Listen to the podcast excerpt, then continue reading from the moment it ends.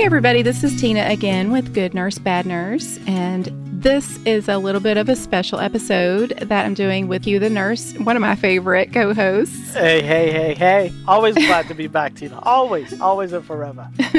Thank you. I'm so happy to have you every single time. We're going to do this at Oh, least good. a couple times a month, let's just I say. like it. Yes. And so we're this is the first time we are actually recording doing a video recording of our Skype. We always Skype so we can kind of see each other and have a good conversation when we're when we're recording the episode. And so this time we're going to start recording doing a, the Skype conversation. So we're going to put that on the website behind the uh, the Patreon wall so that if you um, sign up for the Patreon account, I think it's tier 3, then you will if you want to do that sort of thing, you can see the video of us fumbling our way through recording an episode because it's going to be pretty raw. We don't, it's not going to be edited. So, you know, it is what it is. so, so I have to say to you, so I'm like you know, like I'm a YouTube, Instagram guy. So, the, so the camera Yeah. is something I love. Like I, I, I that's my go-to. That's my thing. So I'm always down for the camera. But, but I think it's really exciting that the way you're doing it is the unedited version because I think it's. I don't want to say it's better, but it's exciting. It's like you get to see all of the,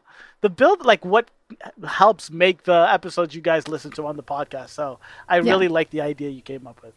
All right. Well, thanks. Of I'm course. excited about it. We'll see how it works. So, I guess we'll get into our story. We have an in the news story that we do first, just to kind of talk about something going on Yes. in the world of nursing. What do you I, What do you think about this story? Have you? I mean, everybody's talking in the medical field right now. Everybody's talking about vaccinated children and non-vaccinated children. very, very, very, very strong feelings about these vaxxers versus anti-vaxxers. Mm-hmm. Um, and for me, it's just like it's really scary the fact that people could just decide not to, and like Mm-hmm. this whole herd immunity thing, and like it's just for me, like I, f- I really feel like it's going backwards. I feel like vaxing versus anti-vaxing is in the same conversation as climate change versus non-climate change. So I Mm-hmm. get really like I know where I stand, and like sometimes I try to like I really want to be as understanding as possible, but I'm like pretty. It's science. It's Exactly, just- like that's the way. Like I just I have to be honest. That's where I come Mm-hmm. from. I come from the place where it's like you need to be vaccinated. It's very important Yeah. for your health, for your children's health, for the community's health. I think it's a it's a must. Yeah, I I definitely agree. So this story is based around the that whole controversy, which I don't really know why it's a controversy, but it is. This story is vaccinated Seattle children's nurse diagnosed with measles. This is from nurse.org. And so this nurse who works at Seattle Children's Hospital who is fully vaccinated and not only is she fully vaccinated, but she also when she would go into this uh, child's room who had the measles, she wore all of her PPE that she was supposed to. Good for her. Um, yeah, she, you know, she gowned up, she wore her mask, she wore her gloves, she did whatever she was supposed to do for her personal protective equipment, and she still was, she contracted the measles. This is it's insane. scary, horrifying to It me. really is. Yeah, so they said that she followed all appropriate hospital policies and procedures when caring for the patient. And she said it says that the patient had tested positive for the measles. Well, it doesn't really say what the circumstance were Yeah. around that because it doesn't necessarily mean I, this article that I read, unless you saw something different, I didn't see that it necessarily was calling out the parents or uh, as being anti-vaxxers because there are No. situations where some children cannot be Vaccinated. um, Yeah. vaccinated Yeah. and that so it doesn't necessarily mean that this child that it was the choice of the parents to not vaccinate them. Yeah, so I know you mentioned that she wore the PPE, but I, I'm just reading right here that they didn't die. Well, they so his symptoms came up the third day he was in the hospital. So that's why. So they kind Mm-hmm. Oh, it, yeah. they could have been a couple of days where he wasn't like they didn't know he had the measles, and then she went into the room then. But since they were since they diagnosed him, obviously that's when they put the isol placed him in isolation. But um, Yeah. it's still it's still very very very scary. Yes, it is. It's it's scary. Well, and the thing is, you don't know. I, you could have somebody who has the measles and, and they are contagious, but they aren't But showing symptoms right at the time. officially diagnosed. So yeah, people aren't being using the proper precautions. The patient visited the hospital's emergency department on June 22nd. 25th and 26th. And then once the patient showed symptoms on June the 26th, the child was placed in isolation. But it was there, like you said, on the 22nd and the 25th Yeah. before. And it says that the Centers for Disease Control suggests, um, highly recommends that anyone working in high risk environments, like nurses, should should actually get a measles booster. I guess you have to go get tested and they see if you have enough titers in your in your Yeah. blood. So I, And I, I I don't know if this is like a state to state thing, but I know in Massachusetts we have to. So like you know how you have to do your employee health checkup pri- prior to getting any job. So I know, Yeah. in, I, I, and I don't know how they redo it, especially if you because if you work in one hospital for like eight years, ten years, I don't know if they make you recheck. But I know in Massachusetts, and I've only been a nurse for three years, so I only know for the one hospital I went to that it is a must that you get these boosters. And I'm pretty sure you, you mm-hmm. need to have a measles booster here in Mass. So I don't know if this is a state to state thing, but if it's not, like the CDC says, it's a useful thing to get because you don't want to end up getting measles. Yeah. Well, if people are going to choose to allow their kids to be vulnerable to these diseases that were almost completely eradicated, Exactly. it's just sort of putting everybody at risk. Because the what was happening is there were so many people that were vaccinated that the very very small number of children who can't be vaccinated for one reason or another were protected because everybody around them has been vaccinated. But if you have that many people who are not getting vaccinated, you're going to lose, you know, that that protection that you get.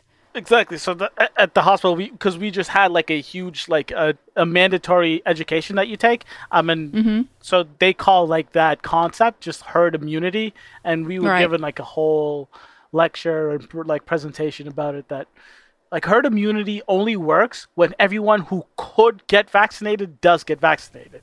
If everyone who can get vaccinated, choo- like if some people who can get vaccinated chooses not to, the people who absolutely can't are at very very high risk, and then mm-hmm. it spread. Yeah, that's exactly right. But also And- also like yeah.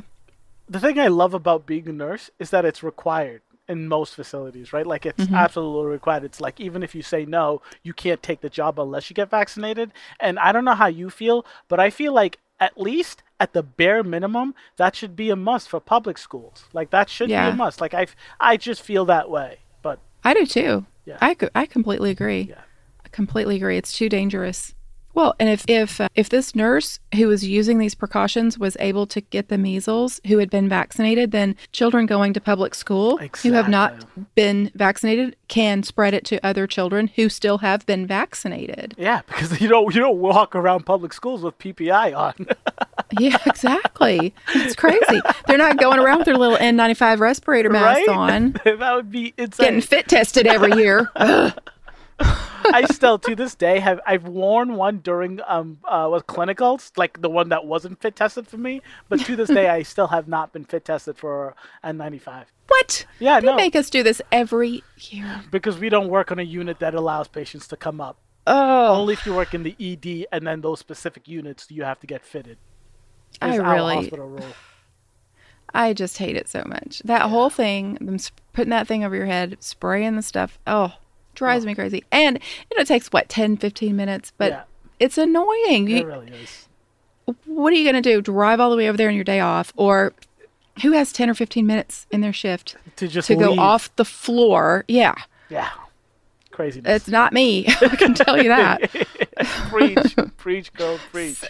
I'm usually the one getting the email. Oh no. Um, your fit test has expired. oh no. I'm just like I my face is the same right? as it was last year. There's nothing it still fits. It still fits. But you got to do what you got to do. Right.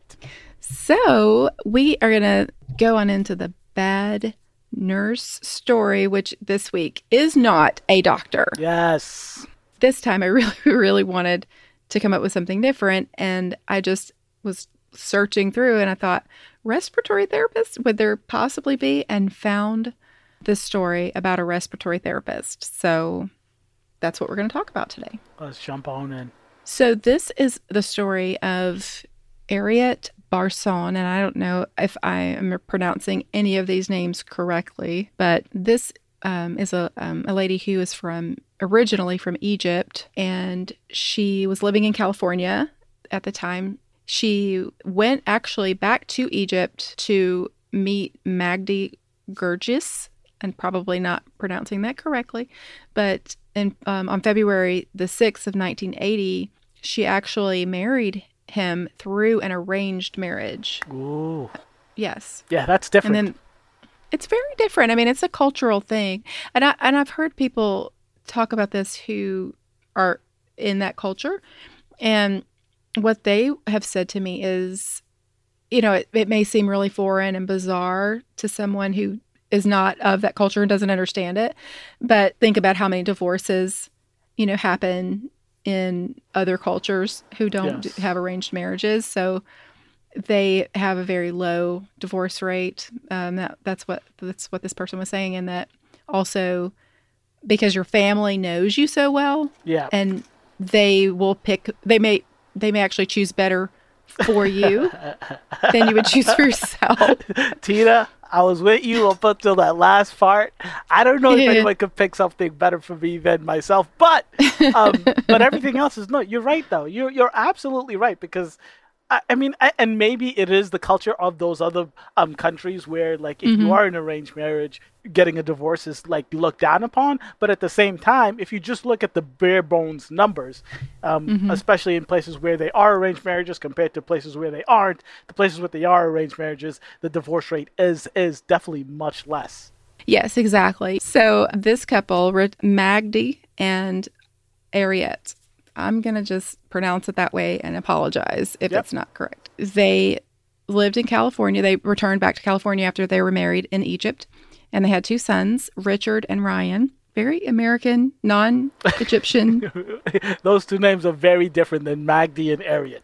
I know. I thought the same thing. Yep. So in California, Magdi Gurgis um, became a, a licensed respiratory therapist where he worked very long hours. Respiratory therapists are a lot like nurses. They work usually kind of the same tor- sort of shifts, you know, seven to seven, um, three days a week.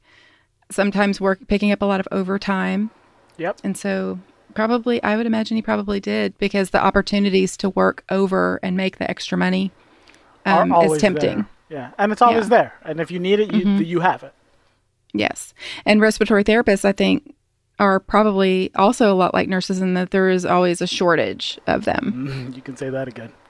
Yeah. So on the night of September 29th of M in 2004, Richard, one of the boys, left the home around nine o'clock and his mom, Ariette, went to sleep. And then Ryan, the other son, was out with some friends and he didn't get home until after one o'clock in the morning, which was technically September 30th. hmm And then he, he got home. He came in through the back door. It was like a sliding glass door. He locked the door and then went on into his bedroom and then put his earbuds in and started listening to music and fell asleep. So at some point after he fell asleep, he heard his bedroom door open and it kind of i guess flung open and smacked against the you know the stopper you know thing that's up um, on the wall keeping it from Banging the wall.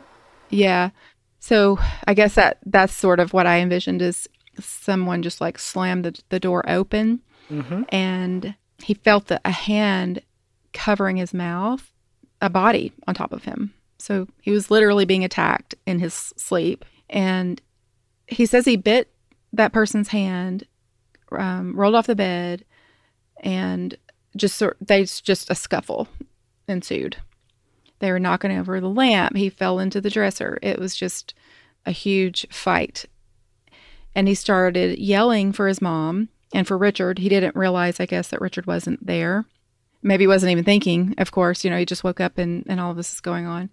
He tried to swing at the person. The intruder was telling him to be quiet or he would hurt him. Then another person came in, a second male dressed in dark clothes came in. And the story says that neither of these people who were attacking him made any demands of him. They just said, you know, just told him to stop resisting. They tied his hands behind his back and put duct tape around his head. And they had used initially duct tape around his hands. And then when he was being, they were kind of shoving him into a closet, the duct tape came loose from his hands, from his wrists. And so the the intruder that was attacking him took his gloves off and grabbed a shoelace and tied his hands together with a shoelace. I was, I was just gonna Yeah. say, like, this is like, like nightmares of nightmares, right? Yeah. Like you, you're at your house, you, you think you're safe, like everything's normal, and you wake up to two grown men that you've never seen in your life. They're in dark clothes. You can't even tell who they are, and they have their mouth over you. I mean, this is just a, like a scary start to a very scary story. It's horrifying. It really is. Ryan says that he heard his mother. I guess she came out of her bathroom or her her bedroom. She came out of the master bedroom, and he heard her say, "Take anything you want." He said she sounded really scared. And then the second man who attacked him bear hugged her and moved her back toward her room. And then he could hear her scream while she was being carried away. And that's when the the other man forced him into the closet and he said he kept pleading with him to not kill him. And sort of weird, but he says that the guy said, I know your circumstances. I know what you're going through. I'm not going to kill you. It's just really odd, I thought. Very odd. Very, very mm. odd. And that's when he duct taped his feet. And when he saw his hands not being held together, I guess good enough with the duct tape, he used the shoestrings to tie his hands. And then he left. And he says, while he was in the closet, he was scared to death, of course, but he heard a car engine start and then he could hear a muffler. So he thought they were leaving, but he wasn't 100% sure. So he ran out of the closet, he grabbed his cell phone, ran out of the house. He saw his mother's bedroom door closed, but he was afraid to go inside because he wasn't 100% sure that both of them had left. And he was just afraid. So and he was young. I don't remember how old he was, but I, for some reason, I'm thinking he was maybe even still a teenager. Yeah, no, I was, I was, feeling the same thing. I was feeling teenage yeah. years. Yes, I agree. Yeah. So I could totally understand him being just so scared, you know. So he ran to a friend's house and he called his brother, he called his dad. I mean, he called 911, of course, but, and then he, it's a, he, his dad answered the phone right away. And he told him what happened. He asked if Ryan, you know, if he was okay. And then his mother was found when the police got there. Of course, she was she was dead. She was lying on the right side of the bed in the master bedroom, nearly decapitated. Yeah, that's when things went from like zero to I mean not zero, but this was like it took a turn for oh my yeah. god, like this is crazy. Yeah, I, it seems you know the all of the stories that we we do. The experts always tell us that overkill means that it was someone exactly. that you know, but this is the son saw the person. So if they knew, if he knew him, you would think that it would be would, a closed and shut case, right? Like this is right. the person who did it. Yeah, and he he saw his face exactly. So because he was able to give a, a kind of a one of those composite sketches of what he looked like. Yeah. So another odd thing is there was there were no signs of forced entry into the house. There was a hide a key on the side of the house. Not bothered. They didn't take anything from inside the house. I guess there was cash lying around, there was jewelry. They they didn't need it didn't even look like they ran through the house looking for, you know, opening drawers and like as if they were looking for something to take. They found 5.21 grams of marijuana, plastic baggies, and a, and a bong stem in his closet. So, and it says that he told them where it was. So I guess he was like, "Look, I I have um, some drugs in the room." Yeah, just so just so you know, I do have this. Yeah. So they did, like you said, they lived in a two story house in a gated community. You had to go through the gate. You had to either have a clicker, I guess a kind of almost like a garage remote is what I was envisioning. Yep. Or a code or some resident with you to get in. So it seems really odd that these two people who he didn't recognize were able to get in and that didn't there didn't seem to be any sign of of how they would have been able to do that. And then he started getting these instant messages So uh, AOL, I don't. Is AOL still a thing? it's definitely not a thing. But when I was reading this, I was like, this took me back a few years. AOL. this took me back. That AIM message, I like it. I know. So um, he started getting these AOL instant messages.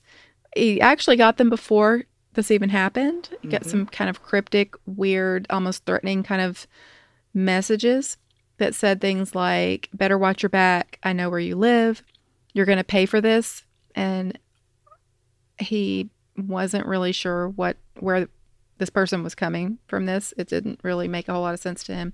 And then after the murder, he got a message that said, How did you like your gift? LOL.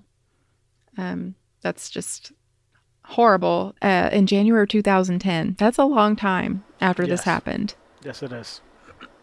This uh, detective by the name of James Wilson got permission to work on the case. And watching the the video of him, like a, in the interview, he said that it occurred to him in Ryan's story that he said that one of the intruders took off his glove and tied to tie the shoe. If you can imagine trying to tie a shoe with gloves on, it's not easy to do. Yeah. Yeah. And especially to get it really tight. Like, of course, he would be wanting to make sure it was tight enough. So he thought, wonder if there's any way there would be DNA on the shoestring. And this is a long time after. Exactly. Like a very long time. 2004 to 2010. That's a long Yeah. time to keep a shoelace. And Just to, and for there to still be DNA on it. Right? Yeah. I, but I, I would feel like it would be a long shot. But when they submitted the evidence for additional, for, you know, more testing, they actually got a hit on the shoelaces that were used to tie him up. And the man's name was Andrew Bridget or Bridget, Bridget, I guess. He was a known gang member and he was actually in prison at the time that they found his DNA was a match for that. He was in prison for manslaughter. But at the time Ariette was killed, he was not in custody. He was out. Yeah.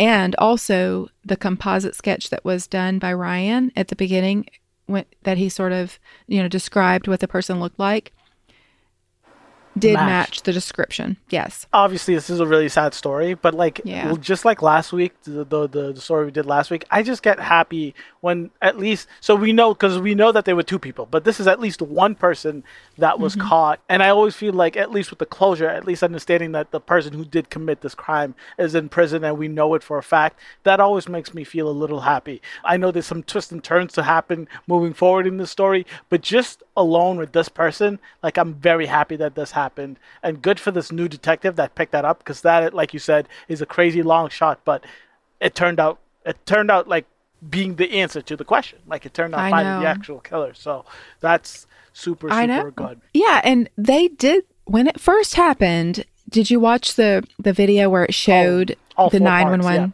yep I don't know how you felt about it, but when I first started watching that, I kind of understand why. But the police initially did suspect that Ryan what had something to do with this, and maybe even Richard. They interviewed both of them separately yep and really were pretty hard on them. They grilled them for a long time. This is right after their mother had been murdered and right after Ryan had also been attacked, but they felt like he was just acting really strangely. You know, they they they felt like, "Well, that's odd. You ran out of the house and didn't even open the door to your mother's bedroom to check on her." Even the 911 operator that he when he called said, "Why would you not have gone back to check on your mother?" Like she totally called him out about that. And I, I I wonder if that wasn't somehow the 911 operator kind of insinuating, like, hmm, I wonder if you didn't have something to do with this, you know? Yeah, so I didn't I didn't know if you were gonna bring this up because I do have some very mixed thoughts on this, right? Like Mm-hmm. from his perspective, from the kid's perspective, you just got Mm-hmm. tied up, you heard your mom yelling and screaming, you you know that there's these two grown men and Yeah. the one one of the guys literally said, I know what your situation is, I'm not gonna kill you, right? So in his head, these guys are capable of murder. They tied him up it was his opportunity to escape. So the first thing he did is grab his cell phone, run outside. And the only reason I wouldn't su- suspect him is because the first thing he did was call 911 Yeah. and it's just a super stressful situation. I hate to be the person to say, "Why didn't you go to your mom's room, go check on her, grab her, try to save her?" Because that Yeah. is like some superhero TV movie stuff. Like in the real No, yeah. situation, someone who threatens to kill your life and ties you in the closet in the middle of the night, that's not someone that you want to go ahead and fight. Like it's just I felt really badly for him and on top Mm-hmm. of the entire situation when they brought him to the police station and they were Yeah. interviewing them separately and they wouldn't tell him about their mother. Like I was like this is super intense. I don't know. I, I just I felt very torn about the situation. Very very torn about the situation. I did too. I I kind of thought it was odd at first, and then Richard in the in the interview, I thought he acted a little overly dramatic when he found out Yeah. that his mother had died. Yeah, agreed. So that I Um, agree with you.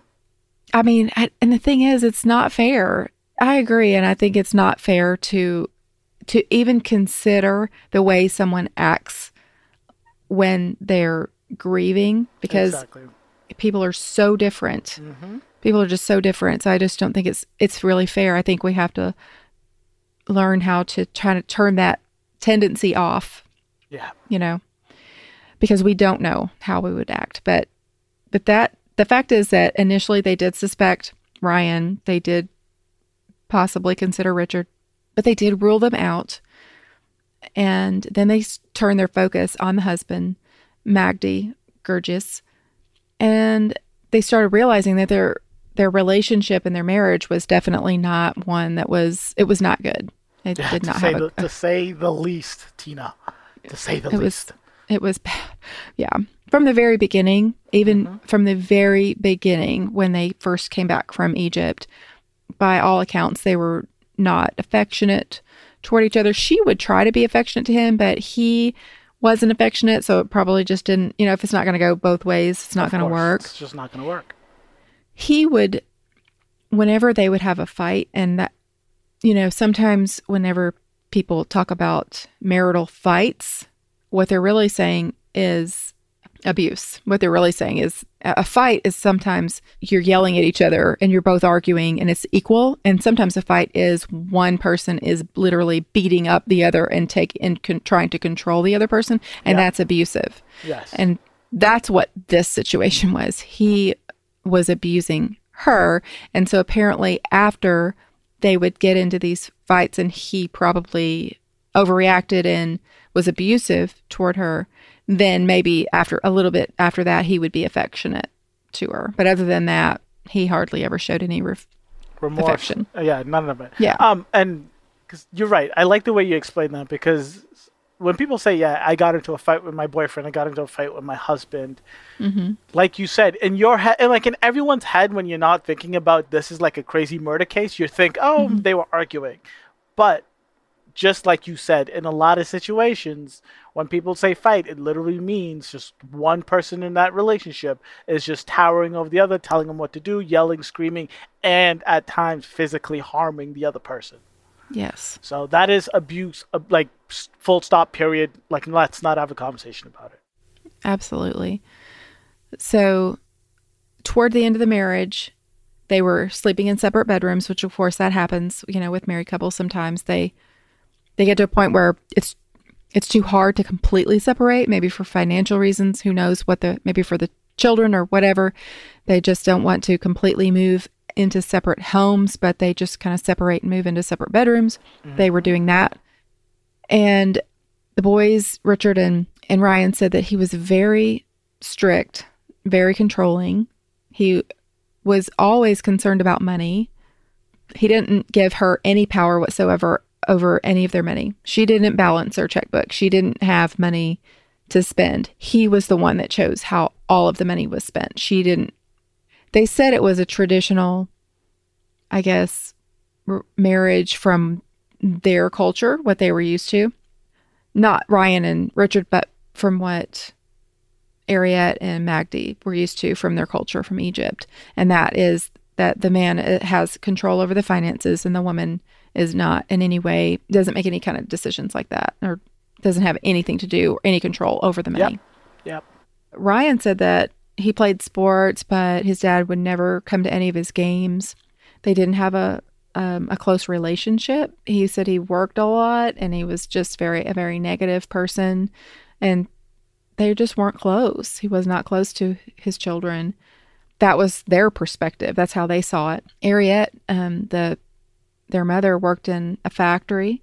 She was the one that really took care of her sons. hmm It says she was a Coptic Orthodox Catholic.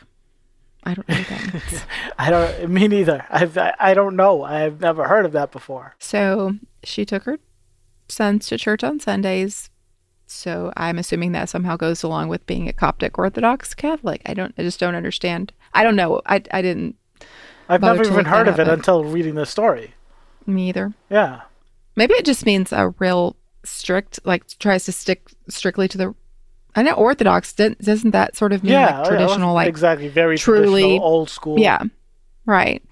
So I don't I don't know. I didn't really look that up, but um they always went to church and Richard described her as being very sweet Mhm. and always looking out for her sons, putting them first. And then they described their father as being someone who had a very explosive and violent temper, very harsh, angry. Richard said that when he was 10, he got a potato chip stain on his homework, and Gurgis picked him up off the ground and tried to choke him over that. And at some point, he's uh, Ryan came home when he was 16, came home late, and he yanked a, his silver chain off his neck and kicked him on the floor until Richard pulled him off of him. So just kind of, you know, you can imagine just someone, a father who was probably very distant, not Yes. connected, worked a lot, but when he was there, they were afraid of him. He was violent. You didn't know when he was going to go off. You didn't know what was going to set him off. If you make any mistake whatsoever, he would just use that as an opportunity to bully and take out all of his stress and frustration on them. That's Yeah. kind of my that's Like my a very, very perception. angry man with a very short temper. Yeah. Not someone you want to be around. And I, I, just like horrible father figure. Just a bad husband, bad, just not a good guy. Not a good No. guy. Not at all. They said one uh, one time it, it was so bad, they were so afraid of him that the entire family, I guess both boys and the mom, slept in the bedroom uh, in the bedroom on the floor and barricaded the door. They were so afraid of that he was going to, I guess, come in and hurt them. That's just- like it's so scary to think that like you live with a person that you have to barricade yourself from. Your I- father, yeah, right and I- i just I, I was looking because i wanted to know what coworkers felt of him because i didn't see much of anything outside of this just Yeah. because i wanted to know what other people outside of the family thought of him i know that the wife had a friend and maybe you'll get there in a little bit but outside of like that core group of just the family and the wife's friend they didn't have much from coworkers patients anyone else yeah. It's almost seemed like they maybe stayed to themselves a lot, especially him. He, he seemed like he just worked all the time. yeah didn't seem like he was the Um, conversational type at work Right, right. Probably not. yeah On February the 3rd of 2004, um, and this was not long before, the incident um, yeah, this happened, she was punched in the face by her husband, and her nose was bloodied, her eye was swollen, and her, her son Richard took her to the hospital. Now, Richard just incidentally went to nursing school, so he's some sort of nurse. I never saw what kind of nurse, but he's he's a nurse. yeah yeah. Go, Richard. Good for you, sir. Mm-hmm. He took her to the hospital to get treatment, and while she was there, she explained to an officer what happened. The police arrested him, her husband, you know, Gurgis, and he moved out of the family house. Then the next day, a detective interviewed her in her house and placed a protective order that would prohibit him from contacting her and going anywhere near their residence. And then he interviewed her again on the, that detective interviewed her again on February 17th. And she gave a few more details about what happened. She basically asked him for money for their sons and when he wouldn't give her any money and so she kind of so it's kind of like she was asking for money he said no and then she starts kind of pushing a little bit and she starts comparing him to his brother saying well your mm-hmm. brother you know he takes care of his his family Yeah. his wife he gives her money that sort of thing and he didn't appreciate that whatsoever and so he got so mad that he hit her with a closed fist I just wanted to just make sure that everybody listening understands like the situation. So mm-hmm. yeah, so she was asking for money, right? But in the videos, um, they explained it in a little more detail that she wanted because it was their anniversary, and it's not like she was saying, "Give me money so I can go do my own thing." She wanted to go to dinner with him, and when she Right. says that she wanted money for the kids, she was saying that she wanted money to help him out with college. So it's not like she was saying, "Give me money. I want to go buy a purse. I want new shoes." She was literally saying, "Can we have money so we, you and me, as husband and wife, go out to dinner so our kids can go to college?" So like. I, I know no one listening to this podcast thinks that oh she was like e- even if she was asking for money for those reasons no one's thinking that he's a good guy but Yeah. like the reason she was asking for money just makes it even so much more worse that he would punch her for asking for money for those reasons. He's literally like like to the core of this person. He's just a bad man. Yes, absolutely. And she she basically said, you know, he he's in love with money. That's all he cares about is money. So she was very afraid of him after he was arrested and she actually told Ryan that she was worried about what he would do, what they would do if he did kill her. So she was worried about her boys, what would happen to them. You know, what are you what are you guys going to do if if your dad kills me? kind of thing. That's so scary. That's like the craziest conversation in all of the world.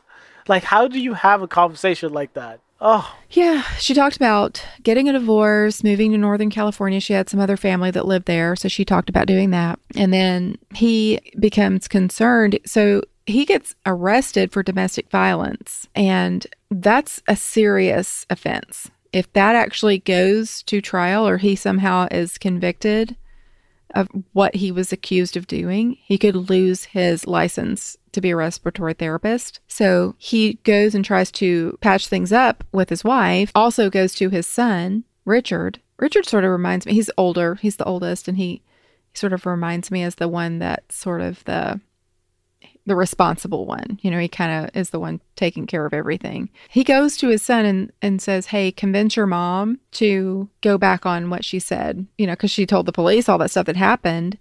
He talked Richard into talking his mother into saying, "Oh, he didn't really do that. I I said that, but I was just mad." And basically recanting what she said before about him hitting her. So, he did uh they offered for him to serve a year in jail. He rejected that, and he he was so upset about it that he started making comments to people like his sons, his brother, saying things, you know, basically like I'd be better off if she was if she was dead. It would be better for me to kill her because if she was dead, she couldn't testify.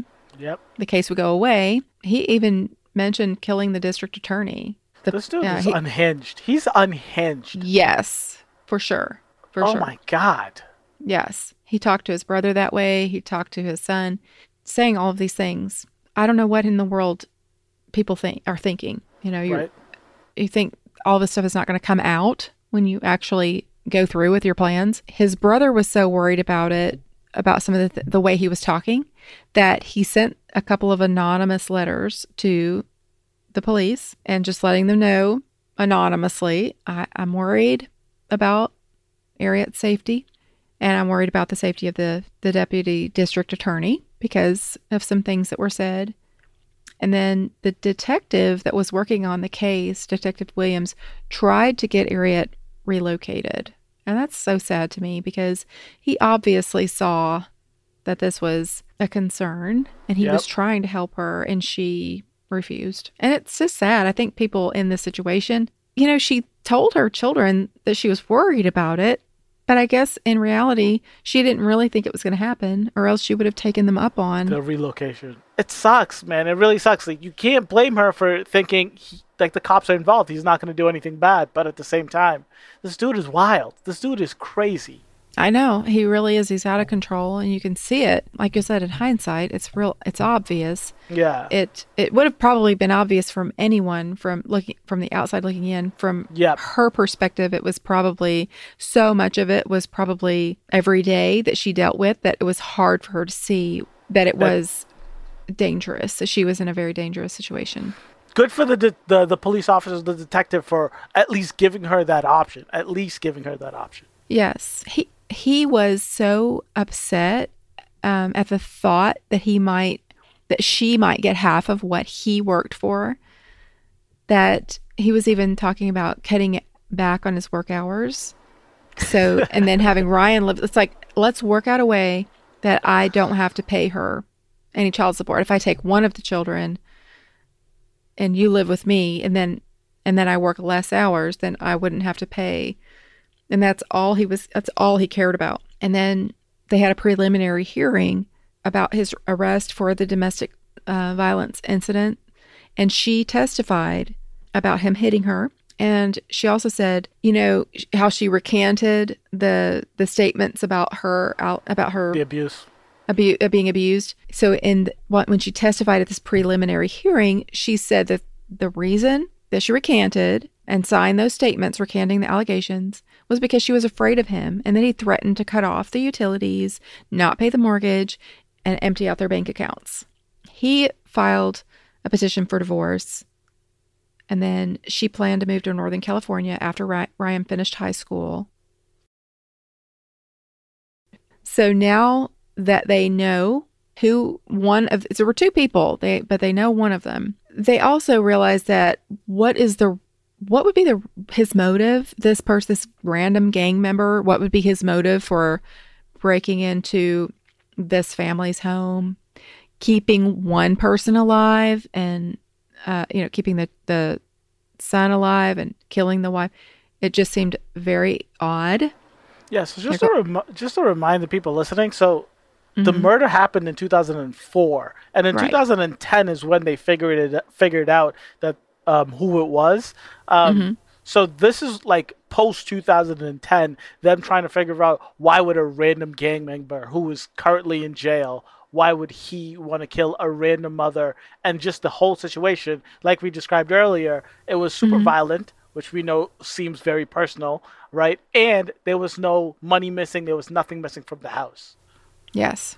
So they actually set up a an undercover operation and they posed as gang members. And then these gang members, these police officers who are posing as gang members approach Gurgis and they they go up to him and they have this all on recording and they say, you know, I'm going to need more money to to be quiet because you know they're putting pressure on us for for this murder. So these two police officers, Victor Thrash and Jerry Carter, when they approach him in this recorded conversation, this is kind of how this goes. So Magdy says, "What do you need?" And then the one of the officers, of course, he thinks they're he's a gang member, but one of the officers says, um, "You know, check it out, man. My homie is locked up in the pen right now." so he's talking, you know, and this and the, this police officer I saw an interview with him, and he said, "I know how these people talk." He said, "I don't talk like this normally, but I know this culture. You know, it's so he knows how to like pull this off. Even he said, I've never been a gang member, but I know how to pull it off. I guess." Yeah. So it's pr- kind of an award-winning actor. This guy, mm, This dude was- because- this dude was pretty good. It's pretty good. yeah, he really did. He was. You guys should definitely get, just let. I mean, I don't know. Like I always say this, like you guys should look stuff up. But like, if you want to know, this dude sounded so legit. He Yes. sounded so legit. If you watch the uh, the series on YouTube, hmm Yes, he really did. He anybody would have would have thought he was Oh, yeah, for real. man. Nobody would think a police officer could be that good of an actor. So then Magdy says, "What are you talking about?" And he says, "You know, basically he's asking for five thousand dollars." And he said, "He said if you give me five thousand dollars, we won't go to the police." And then so Magdy has a girlfriend Jacqueline Hussein is her name. She pulls up to the house about the time they're having this conversation and sees him hand sees uh, the police officer hand Gurgis a piece of paper and tell him call me by 10 o'clock tomorrow. So the police officer hands him a piece of paper with with a phone number on there and says, call me by 10 o'clock tomorrow.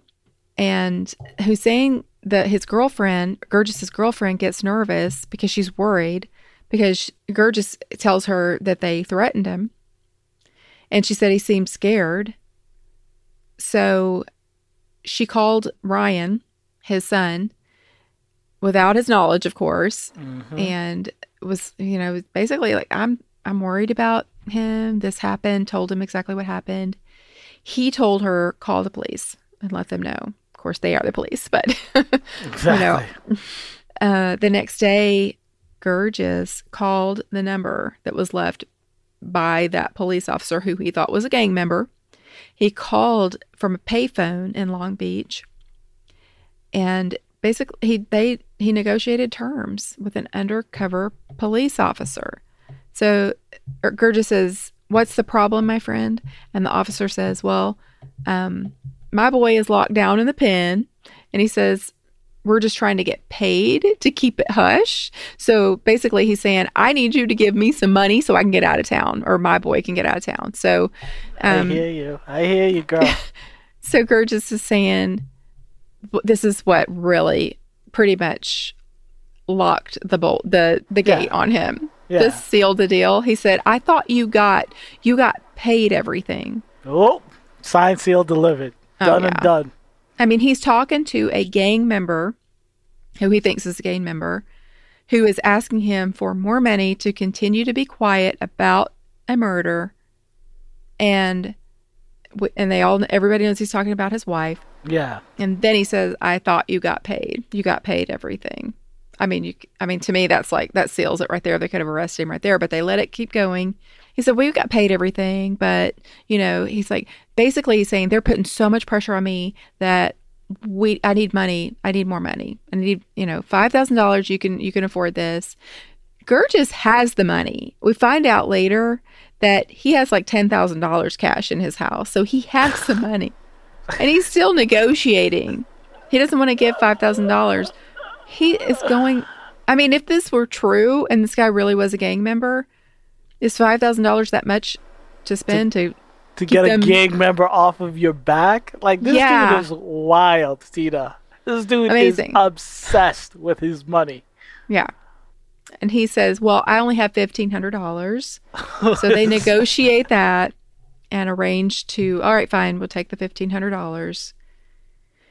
But it's so weird. Gurgis asks him about a middleman. And I'm like, I didn't really understand that whole conversation. He says, Who's the middleman? And then the officer is kind of like thrown for a little bit of a loop, like, mm, What?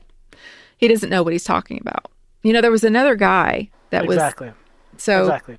the officer though he played it very very cool he just kind of talked his way all the way through that and said a whole lot of nothing but he let it go Gurgis kind of let it go but he was more concerned with like, how am i supposed to trust this person when i meet him to give him the $1500 i guess is what he's saying Yeah. um so but they worked it out and they met the next day at one o'clock at the home depot so many things happen at the home depot it seems like it really does. It's, you got a good supplies there, especially when you're trying to do all these crazy things. i mean how many people how many times have you seen a murderer on video at the home depot standing in line it's never a lowes why is it always a home depot That's a really good point.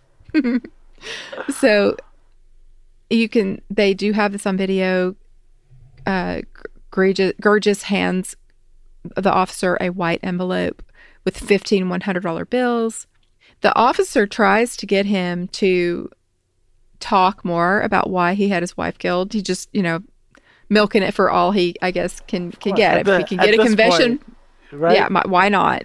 I mean, he's got him at this point, and he knows that he might as well just keep on trying to get more out of him. But he didn't really bite because, you know, he basically he's like, you know, why, um, why did you have your wife killed? Why, what, what did she do that deserved it? But he wouldn't buy. He was just like, um, um, wouldn't say anything, and they arrested him. um, he called his girlfriend, Hussein, called her, and he um, kind of explained to her what he had done, trying to explain why he would have done that. And he said he told her that the two men approached him a few days before, threatening to hurt him and his children if he didn't pay him five thousand dollars in twenty four hours. Uh, so he sort of re reworded the the situation, le- leaving out a few details. Yep. And then um, he claimed that he was he wrote down all the serial numbers for all of the one hundred dollar bills, and that he was going to contact the police about it. That somehow this was, I guess. Um, I mean, what else is he going to say? But that that was what that was his answer to why he did that was because um, he was afraid of them. He was going to give them the money, write down the serial numbers, and then go to the police and say, um, "Here are the serial numbers. These people approached me asking me for money, and I felt like I had to give them the money." But what he didn't know at the time, I guess, is that it was on video and all of the conversation was on video. So Exactly. That doesn't go along at all with the conversation Sorry, that they really had. brother. We Right. know the truth. Yeah, because the that conversation tells the whole story. Mm-hmm. Yeah, when he says you've already been paid everything, that just tells you right there he already gave them money. Why would he have already given them money? Yeah. So their defense was pretty much that Ryan Ryan did sell sell marijuana. He was kind of involved in drug dealing on a pretty probably low key level, but that was their defense was that this happened because of the people that he was associated with because of the the drug dealing that he did. He did say that you know there were some threats that were going on, you know, the AOL um, yeah. messages. He there was a, a person that had been shot in Long Beach Ooh. that had something to do with the whole drug dealing that Ryan was doing. And it was a place that Ryan did go to regularly.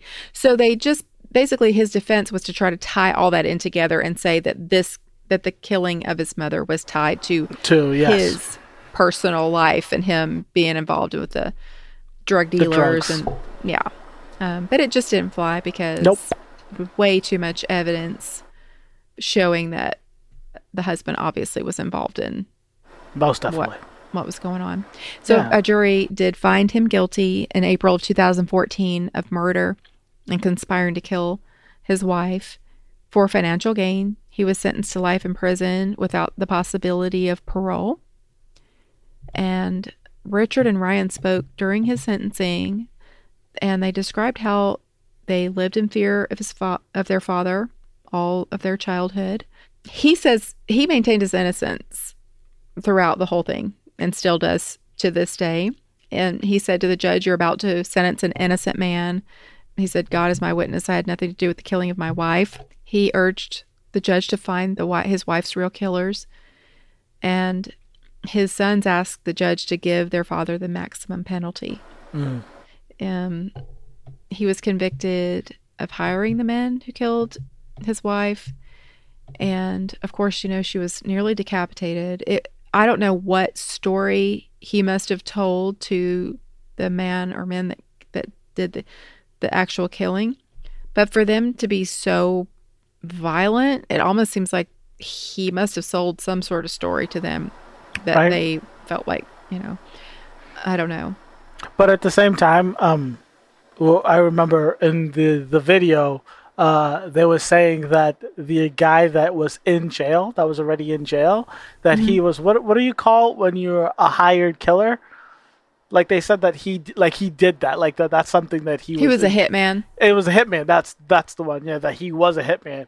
But I don't know. Like I feel like if you're a hitman, you want to go in and you just want to kill him and not Yeah. make things intense. But to almost decapitate someone, I mean that Yeah. is some real intense stuff. Some like really, really like you have to like either enjoy the process of killing people or you have to be super, super pissed off at the lady.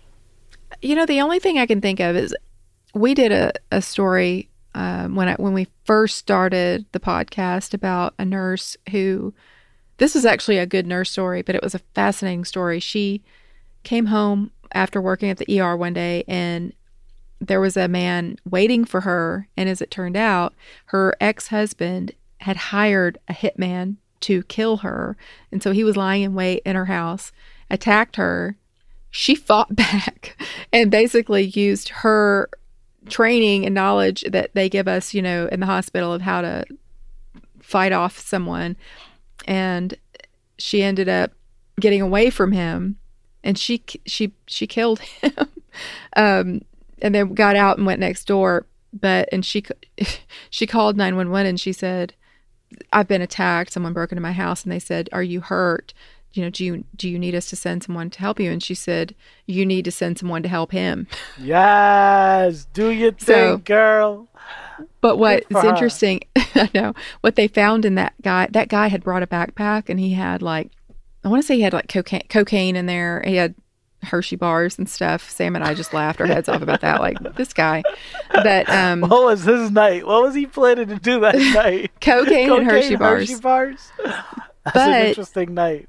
What I'm wondering, you know, did this guy that killed Ariette did she, did he maybe do something like cocaine or something to just get himself? Oh yeah, I hear you. Know, oh yeah, pumped he up. was drugged up prior to right. Yes, yes. To be able to to go through with it. That's that's and, a really yeah. I can I, I can I can see that. That's what I'm thinking. Maybe sometimes these that's what these guys do. These people that do these killings. It's that's more or less a business transaction, um, and that's yeah. they're getting paid to do it. But I guess they have to kind of do something to give themselves the courage courage to do it. Maybe because he was no normal human being wants to kill or is able right. to kill just someone just for no reason. Mm-hmm. Like yeah, so like drugs does seem like a really good Maybe Yeah. if he was on drugs and he just that would be the answer to the overkill. I don't know. exactly. Exactly. So the son the son spoke at the sentencing and Ryan talked about how he had been bound up and tied, put in a closet, how he can still hear his mother's last words in his head and Richard basically begged his father to tell the truth. He told him he forgave him for all that he had done to him and Ryan. He asked him to confess and to repent. And they talked about how they lived in fear for that their father would have killed them as well. And they still, Richard said, said that he sleeps with a gun under his pillow. He has an alarm, he has dogs, cameras, everything. He's just so afraid and paranoid after all of this. And they, um, the prosecutor called Gurgis, the Gurgis home, a house of abuse, and they say that Ariette was a, um, a victim of domestic violence, which of course, of course, she was. Um, and ba- and they they say you know at, months after she finally got the courage to leave her husband, you know look what happened. She finally gets the courage to leave him, and then this is what he decides to do. Yeah, just a couple of things on that. So the the sons being afraid for their lives, like that is super scary because at least when you know when the murderer is in jail, like oh my goodness, the murderer's in jail, like this sucks, but I like you know I can grieve now, like I can finally properly grieve. Right. But yeah, the one who paid for the murder to happen is in jail. But who is to say that his the dad is not crazy enough to try to finagle a way to get um, someone from the outside to go and attack his sons because his Yeah. sons wanted the full. So like I can definitely understand like the just the like the lifetime of fear, not knowing. It's just so scary to know that your dad's in prison. Your dad like hired someone to kill your mother, and he knows that you wanted the full penalty for your for him to go to prison, right? Yep. Um, and then the other part is, just like you said, that last thing you said about even after coming forward with the domestic abuse, the worst kind of violent happened to her. She ended up getting killed um, at the end, even after. So it's just, it's just, it's just very important to say it and let people know because domestic violence, you know, abuse like this, is sexual assault, all of these things, it's not as cut and dry as why didn't you come forward or why didn't this happen? There are many different situations, and a lot of the times, even after the first and the second and the third, Yeah. bad things happen and things can escalate. So it's a really sad story. It just is. It's horrible. It's really horrible what happened to these these boys and what happened to Ariette, their mother.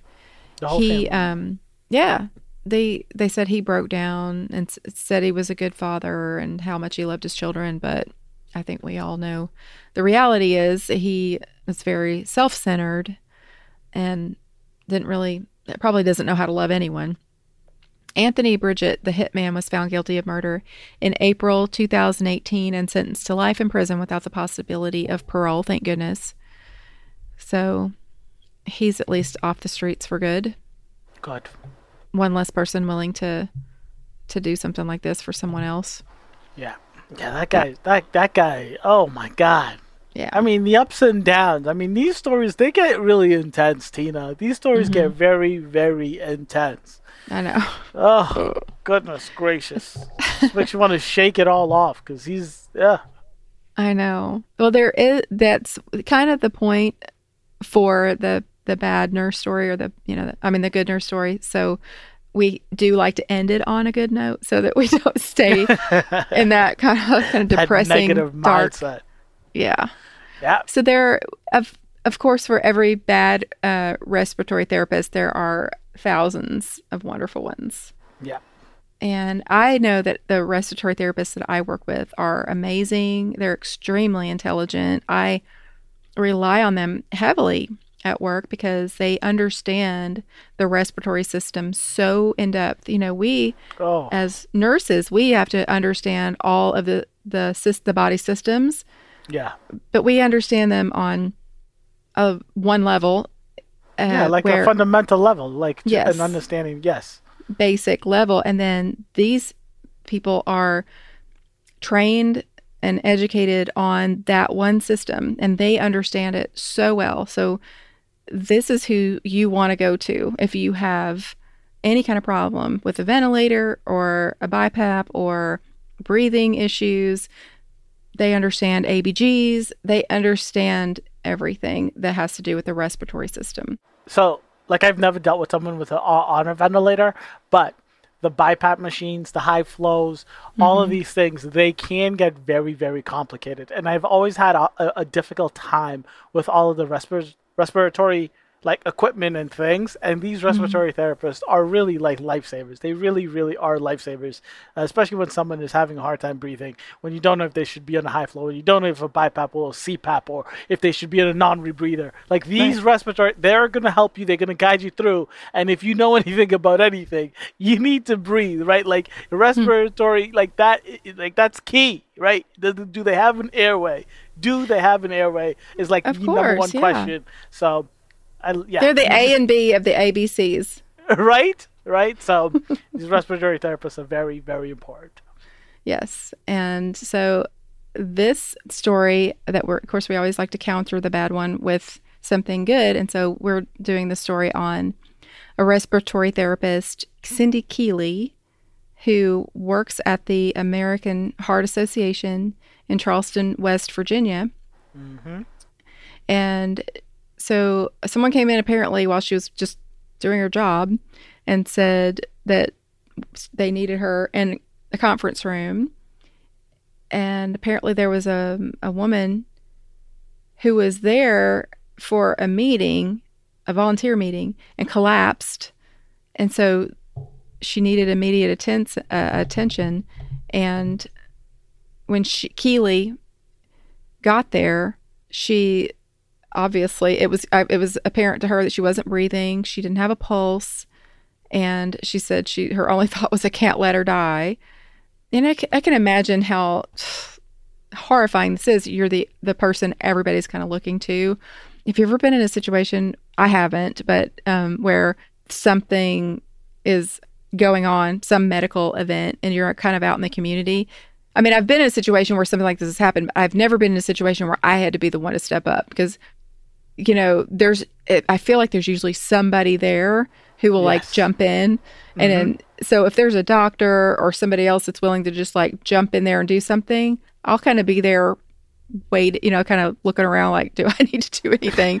right? I think they got this. I'm probably gonna just I'll call 911. You guys do what you need Right. to do, right? So she's probably thinking, "This is me. I don't have anybody else to to go to. This is they're expecting me to do this." Right. And that's a lot of pressure. That's a lot and, of pressure. And, and on top of that, like if you're in a situation like you're out and about and you see someone collapse, like oh my goodness, like I have to react now. But she was in a situation where she was w- working. The, Yeah. the the bad situation happened, and then everyone runs to her and says, "You need to fix this problem." That's even Right. like that's that's a lot lot of pressure. That's a, Right. a lot of pressure. I know. So she, they got the, the AED, and you know, and then immediately I'm thinking of the ACLS. Those Right. videos are so funny. Like you go get the AED. You call now. You know how they do. And it looks like that's literally what happened. Um, exactly. They emergency responders got there within three to five minutes. That's fast. That's legit. That's some speed. Yeah. She regained consciousness. She began breathing, coughing. The when she hooked her up to the AED, it did tell her, you know, it, it, it analyzes their rhythm and then it will tell you if you need to shock them or not. And it did tell her that she she needed a shock and she shocked her and gave her chest compressions. And then within the th- three to five minutes, then when the emergency responders got there, she was breathing again and her heart had a pulse. So it did exactly the what, what it was supposed to do. Exactly. Exactly. Wonderful. Yes. And it, and it, apparently it wasn't the first time that she had actually been in a situation like this, which is crazy to me. It is insane. She was on I weekend never duty. like I never ever want to be in this situation. No, like, I don't never, either. Ever in my life want to be in this situation. Uh-uh. Uh, my husband knows where if we're ever out in, a, in the community and something happens, you do not say, "My wife is a nurse." My no, wife is she can do Nope. it. no, right? Yeah, no, I- no, no. Don't put I that don't kind wanna of be- pressure on me. I don't want to be that person. I will be ultra aware. Trust me. I'm going to be looking around to make sure somebody's doing something, and if no one else, if nobody else is jumping on it, I'm going to be on it, and I'll be helping and assisting any way that I can. But I don't. I'm just not going to assume that I'm the best person for that. You know, maybe there's an emergency room nurse who's more um, equipped and used to dealing with emergent Tina, situations. Tina, Tina. oh, you're scared. funny, Tina. You're, you're a funny lady. when when I'm at the hospital and we you know we have um we have ambu bags and we have we A have full all- everything there. You know, we have a code cart. We have devices, medications, and all sorts of things to help us assist us with helping someone who's in distress. In that situation, I'm a hundred percent comfortable jumping in and doing whatever I need to do, and we we're all doing that. But in the community, it's very different. That is not PCU, and Exactly. Yeah, it's no, a no, no. different. So I just don't ever want to assume that I am the best person for that situation. I if there's like an emergency room person or you know a doctor who is is familiar, anybody, a paramedic would probably be the best person. So maybe someone else is there with a little more knowledge and I can help. Yeah. I'll assist. You know, I'll be the runner in this case. but um but if if needed, of course, I would jump in and do whatever I could possibly do to help. Um, but sh- this happened to her twice. This woman is just finding herself in these situations all the time. Apparently, she was uh, doing weekend duty with the West Virginia National Guard, and Yeah. one of her fellow soldiers collapsed, went into cardiac arrest. Is that not crazy? That is crazy. That is insane. Yeah. So she saw that he was going to need CPR, began compressions, told someone else in the room to go, you call, call, go call 911. you, you know, get the AED. AED. She a- asked at that time if anybody else had CPR training, and another soldier said that he had. So they con- t- together they did CPR um, until EMS got there. So it's always good to have somebody you're, especially with sharing the compressions, because Yeah. I'm happy you brought that up, Tina, because Yeah. um, the most impressive part, yeah, so obviously she's a superstar. Obviously, both of Yeah. these situations are super drastic. The first one, it only took three to five minutes, and the patient came back to, you know, res- went back to ROSC. But Yes. the second, the second situation, so Tina did mention that two people were switching off at the CPR, but it lasted for 15 minutes. That's a long time. 15 minutes is an insanely long time to be doing CPR. Yes. I mean, that is crazy long. And I don't know how you guys do it at the hospital, but we, when we have our codes at the hospital, there's literally like a line of like nurses that are just rotating through doing CPR. Um, and if you asked me to do CPR over five minutes, and thank God they were switching back and forth, but anything over five minutes, and I'm like tapping out. So I feel like this is probably, probably the most impressive part about this good story I is the fact that it lasted for 15 minutes because and the pa- and the soldier was revived. I mean, that's the craziest was. thing. he's alive and well today. She said due to quick action, high quality CPR, and the AED. That's that was her actual words. Um, and it's interesting that you say that, Kia, because you're young and s- seem to be very fit. So if Why, you thank you. if you have a problem, I don't even want to think about me. I'm just like, oh, I can do two, and then somebody else needs to take over. Right, right. Can't handle it. It also says that the woman that was at the meeting is doing well. She is in good spirits. She's got her family with her. She knows how lucky she is. She's very thankful that she got the care that she did, and very thankful that you know that people jumped in, was able to give that CPR, and um, of course, it brought some good attention to the American Heart Association to her newsletter, and she's sh Keeley that you know she works for the American Heart Association, so she is that person that knows every single step and exactly how everything is supposed to go. Um, and she was just hoping that this this story gets out there and that it will help to illustrate how important it is to learn CPR and to, and to teach other people.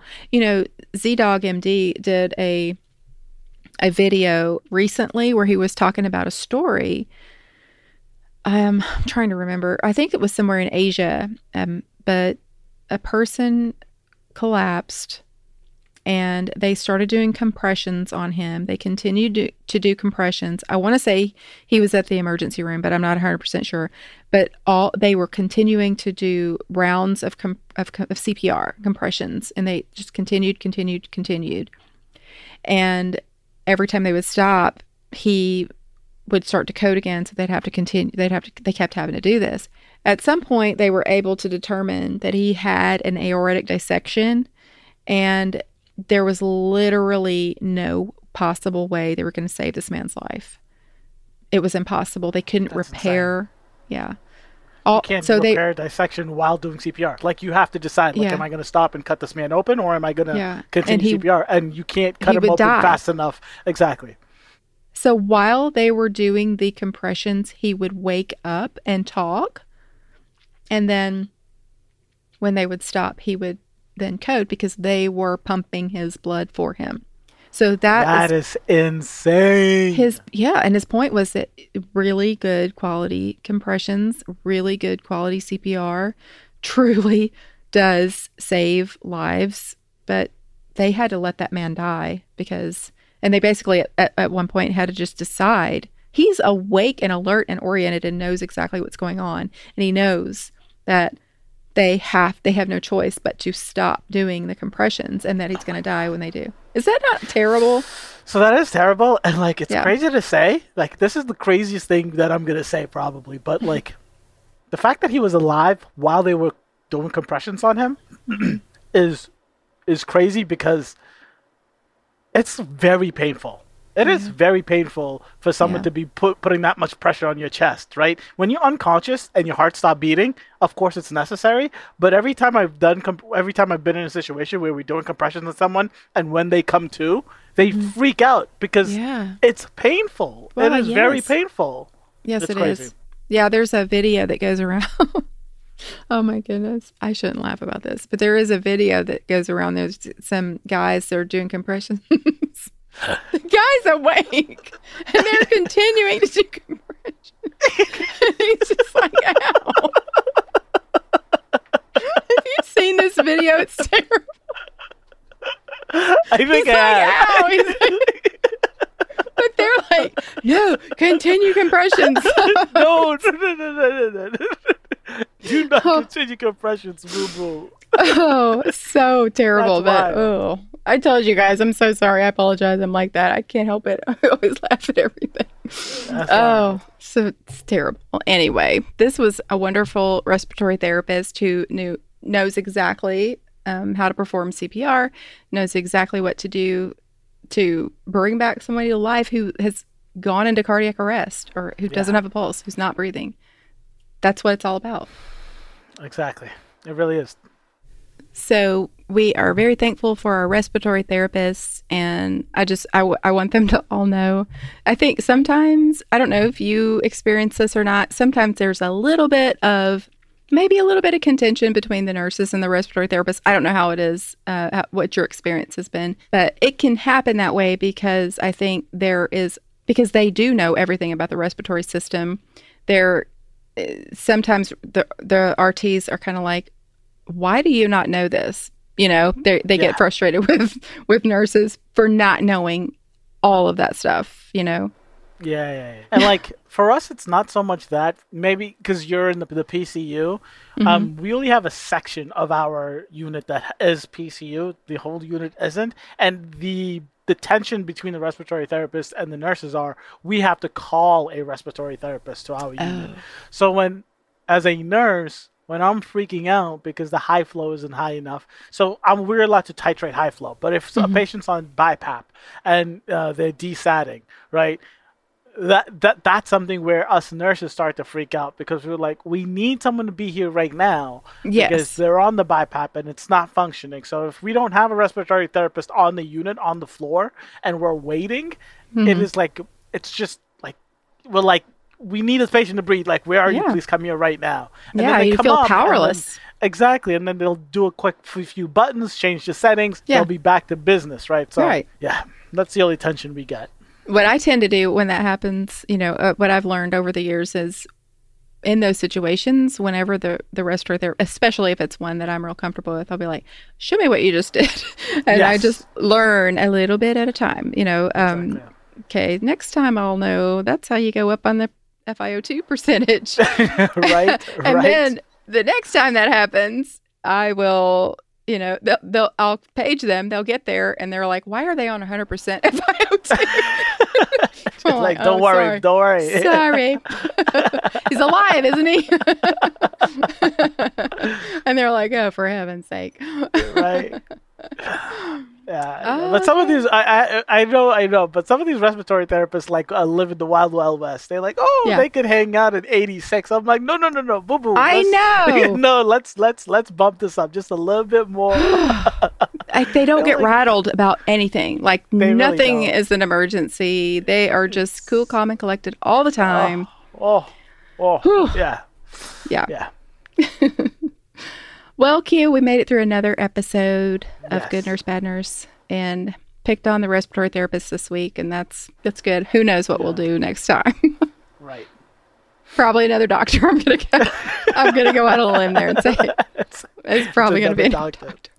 I'm just saying Chances are. because yeah, when I was looking at this story, I found uh, several of them. I was just so tempted, and I was like, I'm not going to do it this time. So yeah, it'll probably be another doctor. so I just want to remind everybody, Q, remind everybody where they can find you when you're not Oh. on Good Nurse Bad Nurse. Yeah, so you can find me at Q the Nurse. It's literally just the letter Q and then the Nurse, and you can find me on Instagram and on YouTube, and that's where you can find most of my stuff. Oh, as if you're listening to this on a podcast, wherever you listen to your podcast, Google, Spotify, Apple Podcast, also find me there at Q the Nurse. Awesome. And go look him up. And you guys go look us up too. We're on Facebook at GNBN Podcast and Instagram at Good Nurse Bad Nurse Podcast, I think. Look us up and follow us or go to our website at www.goodnursebadnurse.com. And we would love to have you following us. And we also want to remind everyone that even if you're a bad girl or, A bad boy, right, be a good nurse. right?